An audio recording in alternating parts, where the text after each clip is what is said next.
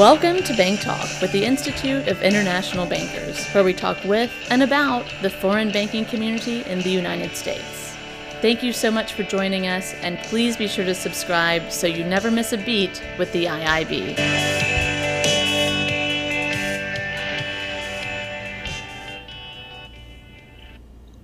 Welcome to IIB Bank Talk. Today, we're going to explore how firms can improve operational resilience and cybersecurity through vendor and supplier risk management and ESG programs. This is an ongoing challenge made even more critical as data volumes and data sources continue to grow.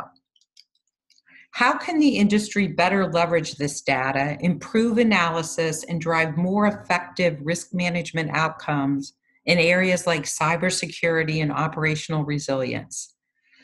Helping us to answer those questions today are some experts from Exiger, a global leader in compliance and risk management solutions with hundreds of former banking compliance, general counsels, investigations, and intelligence professionals, as well as in house developers and data scientists serving financial institutions, corporates, and government agencies' clients, and importantly, a Gold IIB Associate Professional member. With us today are Erica Peters, Managing Director and Head of Tech Transformation at Exiger. Before joining Exiger seven years ago, Erica worked in audit, compliance, and regulatory functions for financial institutions in New York, a very valuable background for her bank clients at Exiger. We also have Laura Tolchin, Director, Environmental, Social, and Corporate Governance Client Engagement Lead, where she helps clients understand how to measure and account for ESG risk. Laura is studying for her MBA at Columbia and is a former Fulbright Scholar in Brazil. And finally, John Ball, Managing Director, Head of Analytics and Exiger Intelligence. He helps clients leverage data and analytics to drive decision making. John's very familiar to IIB audiences. He's an engineer by training and came from the FBI and the US Navy, where he worked in submarines and research and development. So, welcome, Erica, Laura, and John, and thanks for being with us today. So let's jump right in.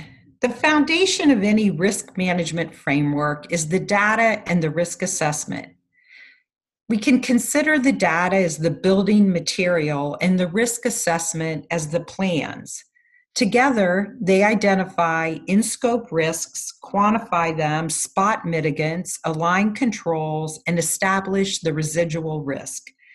In thinking about how developments in data and risk management impact the cybersecurity domain, specifically from the perspective of vendor risk management, Erica, given your role at Exiger, how are you seeing the increasing pressures on companies for strong cybersecurity and operational resilience changing how they manage their vendor or supplier risk? So, what um, what we've seen obviously is through the credit crisis um, you know operational resilience and all that is extremely important. And it's been a focus for a while. Now through the pandemic um, it's kind of taken it to a whole nother different level.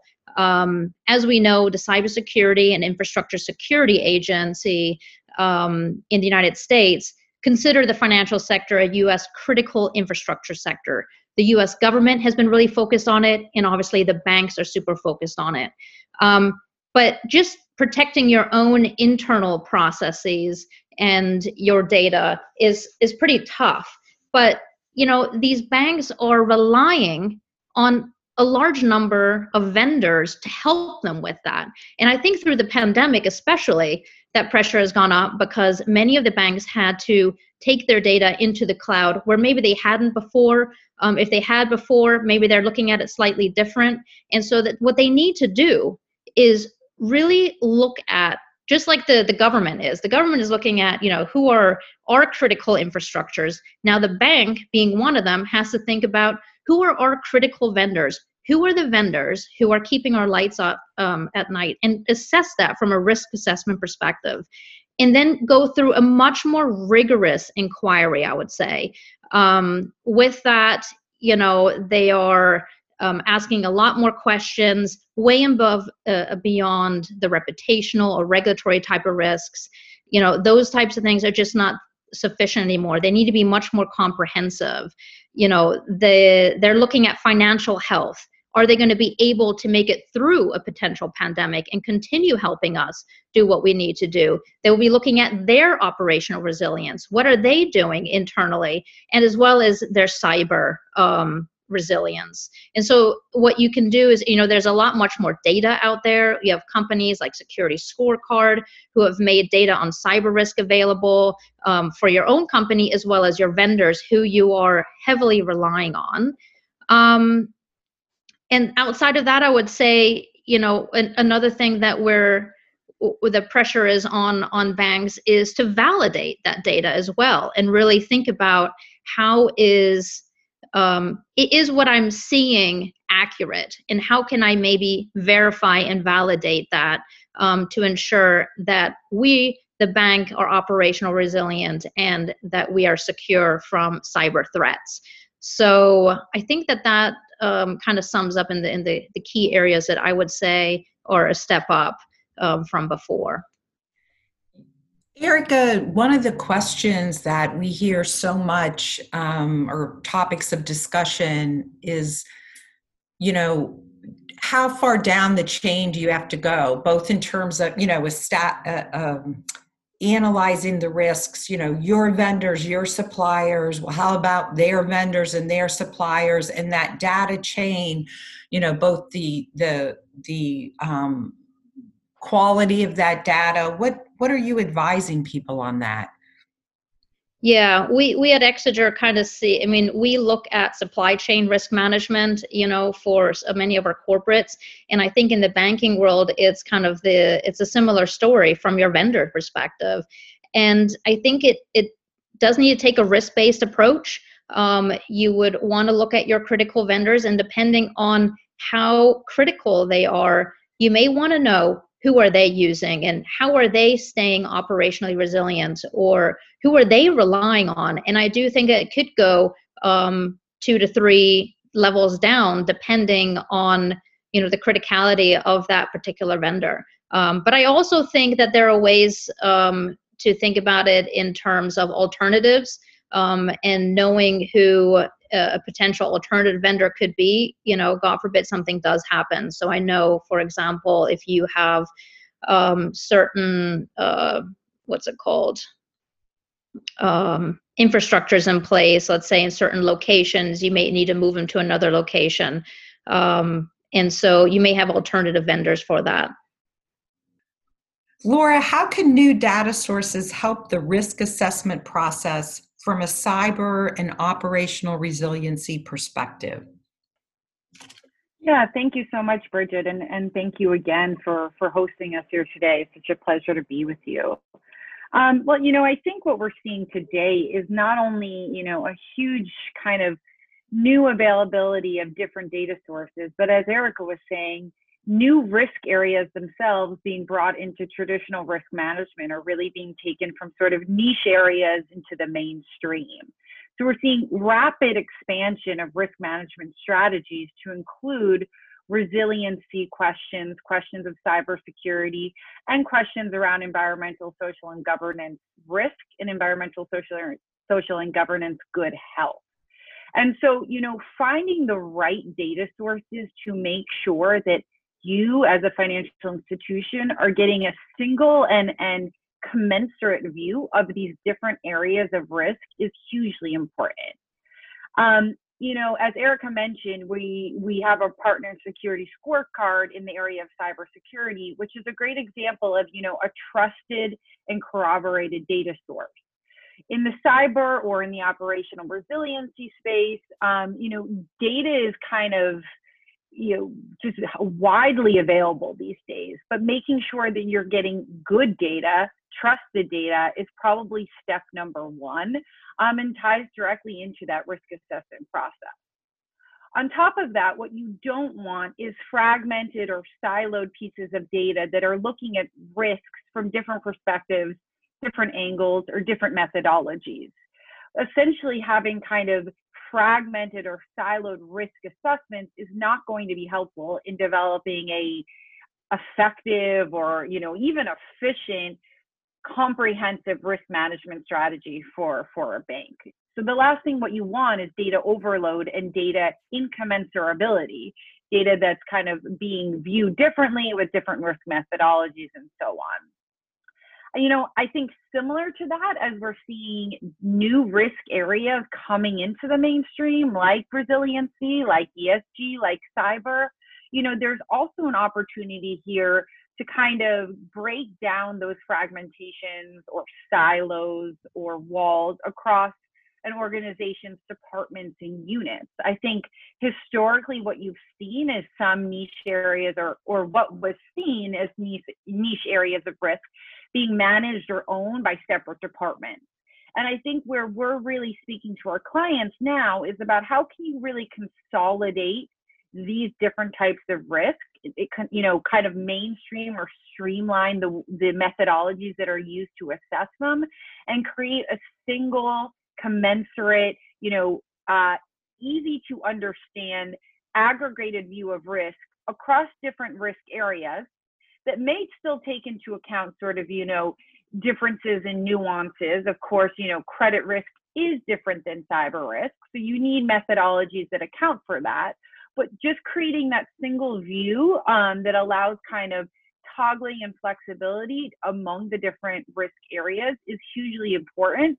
And, you know, that can and should be mirrored in the way that an organization is viewing and owning that risk itself. So I think, you know, these are really kind of top of mind questions for our clients today um, and will be hugely important going forward, ensuring that cyber risk, operational resiliency, even ESG risk, which is gaining, you know, a lot of steam these days, mm-hmm. is managed in a in a really kind of streamlined, consistent, commensurate way. Great, that's so true. Your comments about ESG risk, um, but very helpful. So, so really, sort of now focusing on the data piece of it you know, with the data often comes risk. Like you can transfer the risk to the data. So how can how can firms leverage these data sources to address risk but not transfer it? John, thoughts? Yeah, thanks, uh, Bridget. It's um, and and like uh, Laura said, thank you again for uh, for hosting this thing. It's it's always great to work with you guys. Um, so I, you know, I mean, I think uh, Erica and Laura brought up some really great points, and you know, fundamentally, when you go back to this stuff, the banks are really good at collecting data, right? I mean, they have tremendous um, sources of data internally, and you know, how you bring those data points together, and then ultimately analyze them is is really what we're talking about here, and that's you know, going to that consolidated view that Laura was talking about. Um, but ultimately when you get to this is how do we know what questions to ask of the data um, so when you bring in these new data points yes there's risk you know if you start using external data providers there's going to be risk with with that data provider and as you said that's transferring the risk over to that data but what we can start to do and what the analytics is allowing is that it starts to identify the discrepancies between the data. So you have internal data that you've collected. You ask questions of your vendors, you ask questions of your clients, your customers, and you collect them, you put them in a spot. But when you're using the analytics, you start to analyze those data points and you, you identify discrepancies.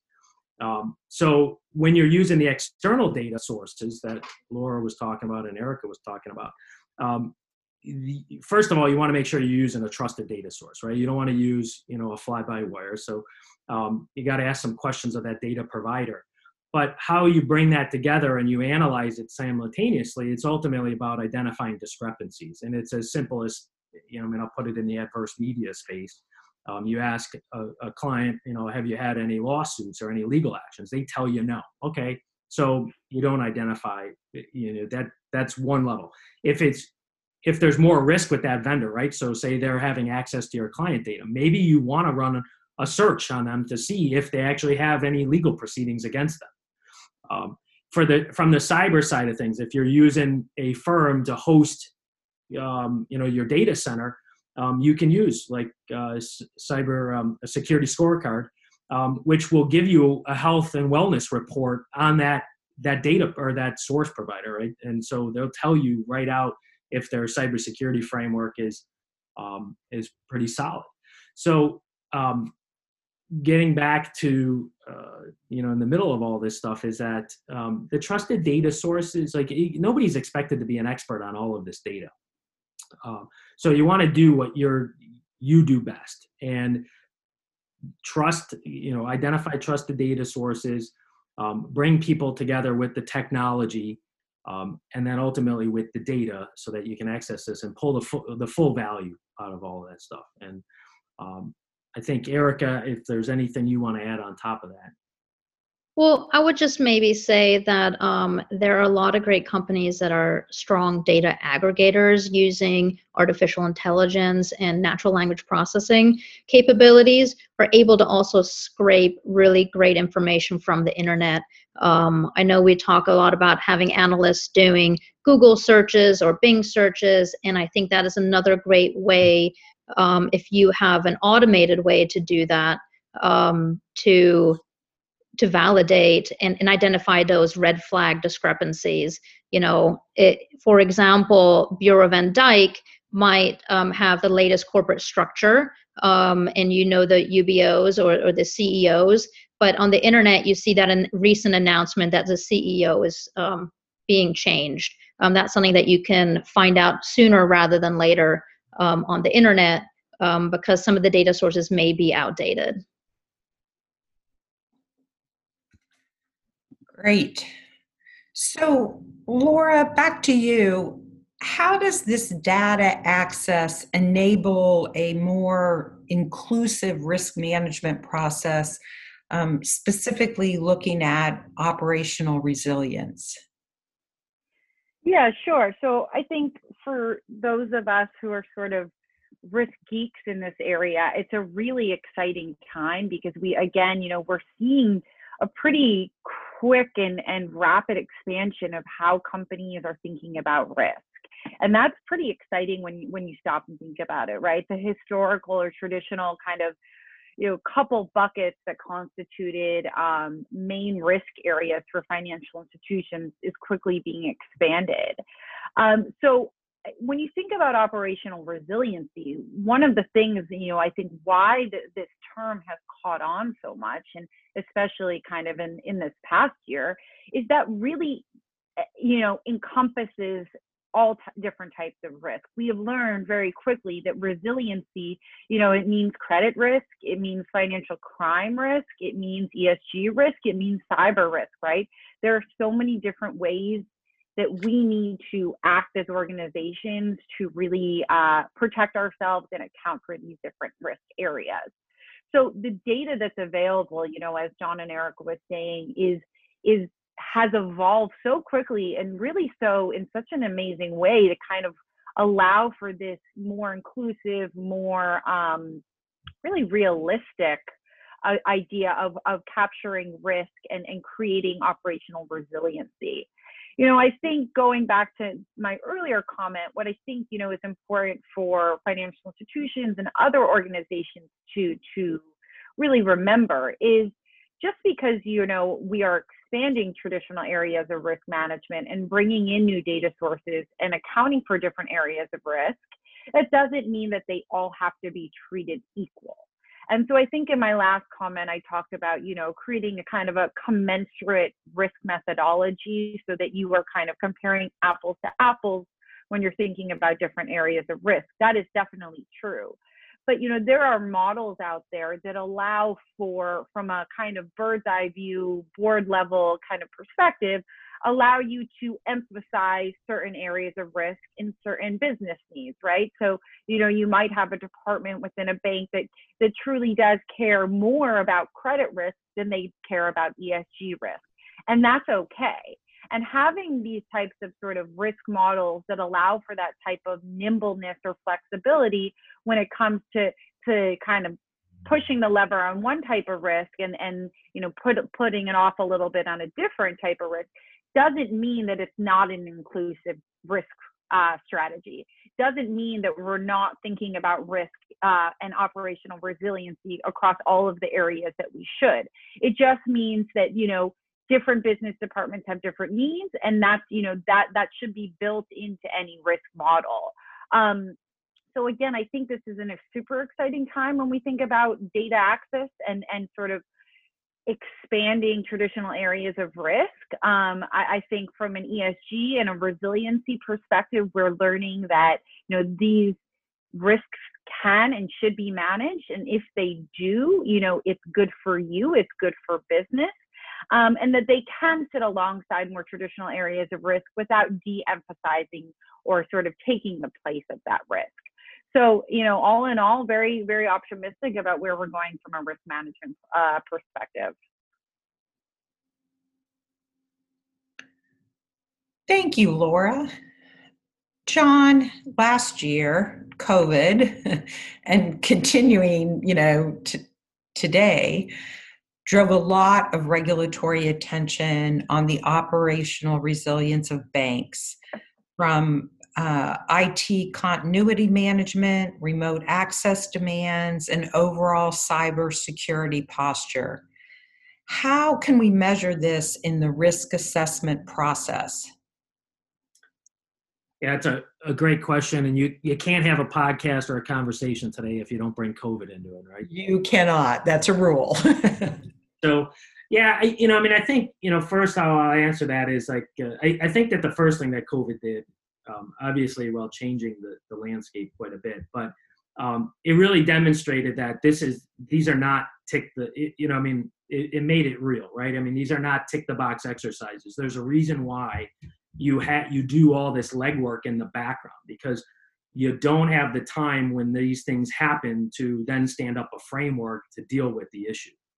Um, is you know so it's you you can't fight a fire um, while you're trying to find the, the water hose, right, or the source of water to fight the fire. It doesn't really work. Um, and risk assessment processes historically, they, they take a long time.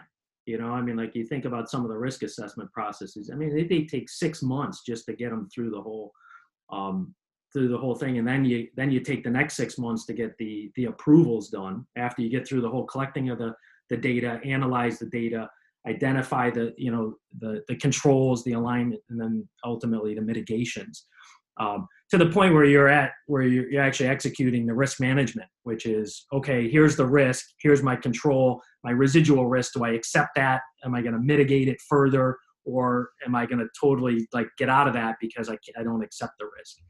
Um, so where where we're going today i mean it's moving more towards the dynamic risk uh, versus a static uh, risk management process. And you know these things are changing. You know the, the other thing that happened on the back, you know, um, which falls right in line with this, was the number of uh, cybersecurity incidents that were identified globally last year. Um, um, and those are those are not separate events, right? I mean, like COVID drove a lot of remote access demands on institutions, corporates, the government. The U.S. government had to deal with it as well. And then in conjunction with that, a lot of weaknesses in the in the cybersecurity, you know, firewalls, um, software that were being used um, were exploited. They were identified and exploited by bad actors, and and that that all came to light um, during the, during the last year. And so, driving the the risk assessment process to a more dynamic um, situation so that you can manage those things. The bad actors are not going to sit by; they're going to take advantage of these these events, and so um, how how the risk assessment process becomes a little more streamlined and a little um, more dynamic, right? I mean, it needs to to adjust to that, and that's where um, you know, like everything that we talked about on this call or on this podcast today is really it's driving towards that, right? We're getting better access to the data. Um, where we have better analytic capabilities to to identify the discrepancies or the red flags or however you want to refer to it that can inform our decision making that can then inform you know basically which risk management um, technique we're going to use in, in, order to deal with that risk and it doesn't matter and it, it's the same thing with the, the environmental and the social um, the esg risks that, that you're pulling into the whole thing. So how do you, how do you measure it? Um, well, it's it's it's no different. It's really just compressing the timeline, quantifying it, um, asking the questions, um, laying out the mitigants, and and then ultimately taking a decision that's around that. Um, and and having that single view of all of those items together so that you can prioritize whatever risk is going to drive your framework. So I'm not sure if my colleagues want to add anything on that. Uh, they usually have much more uh, eloquent answers than I do. So. Well, John, you're always great at tying everything together, but let's see if Erica um, and Laura have any last words as well. I was just going to add that, um, you know, in order to do everything that John um, laid out, which is absolutely accurate, it is adding in that layer of automation, um, which really at this point is something that we can do. Um, a lot of our clients are, you know, looking for the automation to help reduce the manual piece, reduce the errors, um, tagging of these risks from the data so that you can really figure out where does it fit in the risk assessment and then monitoring. So if you're looking at your vendors you know who are the ones that you need to monitor very frequently to keep adding into that dynamic picture um, or less frequently? Um, so i think that that's just all i would add. Laura no i would agree. I think uh, john and, and erica captured it and bridget it's been a pleasure. Um, thank you so much. We appreciate your time and expertise, your generosity in sharing it with our listeners and and IIB members. You're a very valuable contributor um, and supporter of the IIB, and this is a very pressing topic. Um, you know, John, you mentioned we can't have a podcast without mentioning COVID. We also can't have a discussion without talking about operational resilience. And having this uh, you know sort of deep dive on the data piece of it is really helpful. So thank you for your time and we look forward to talking again soon. Great. Thank you. Thank you so much. Thank you Thank you again for joining us for Bank Talk with the Institute of International Bankers. We hope you enjoyed, and we hope to see you again soon for the next episode.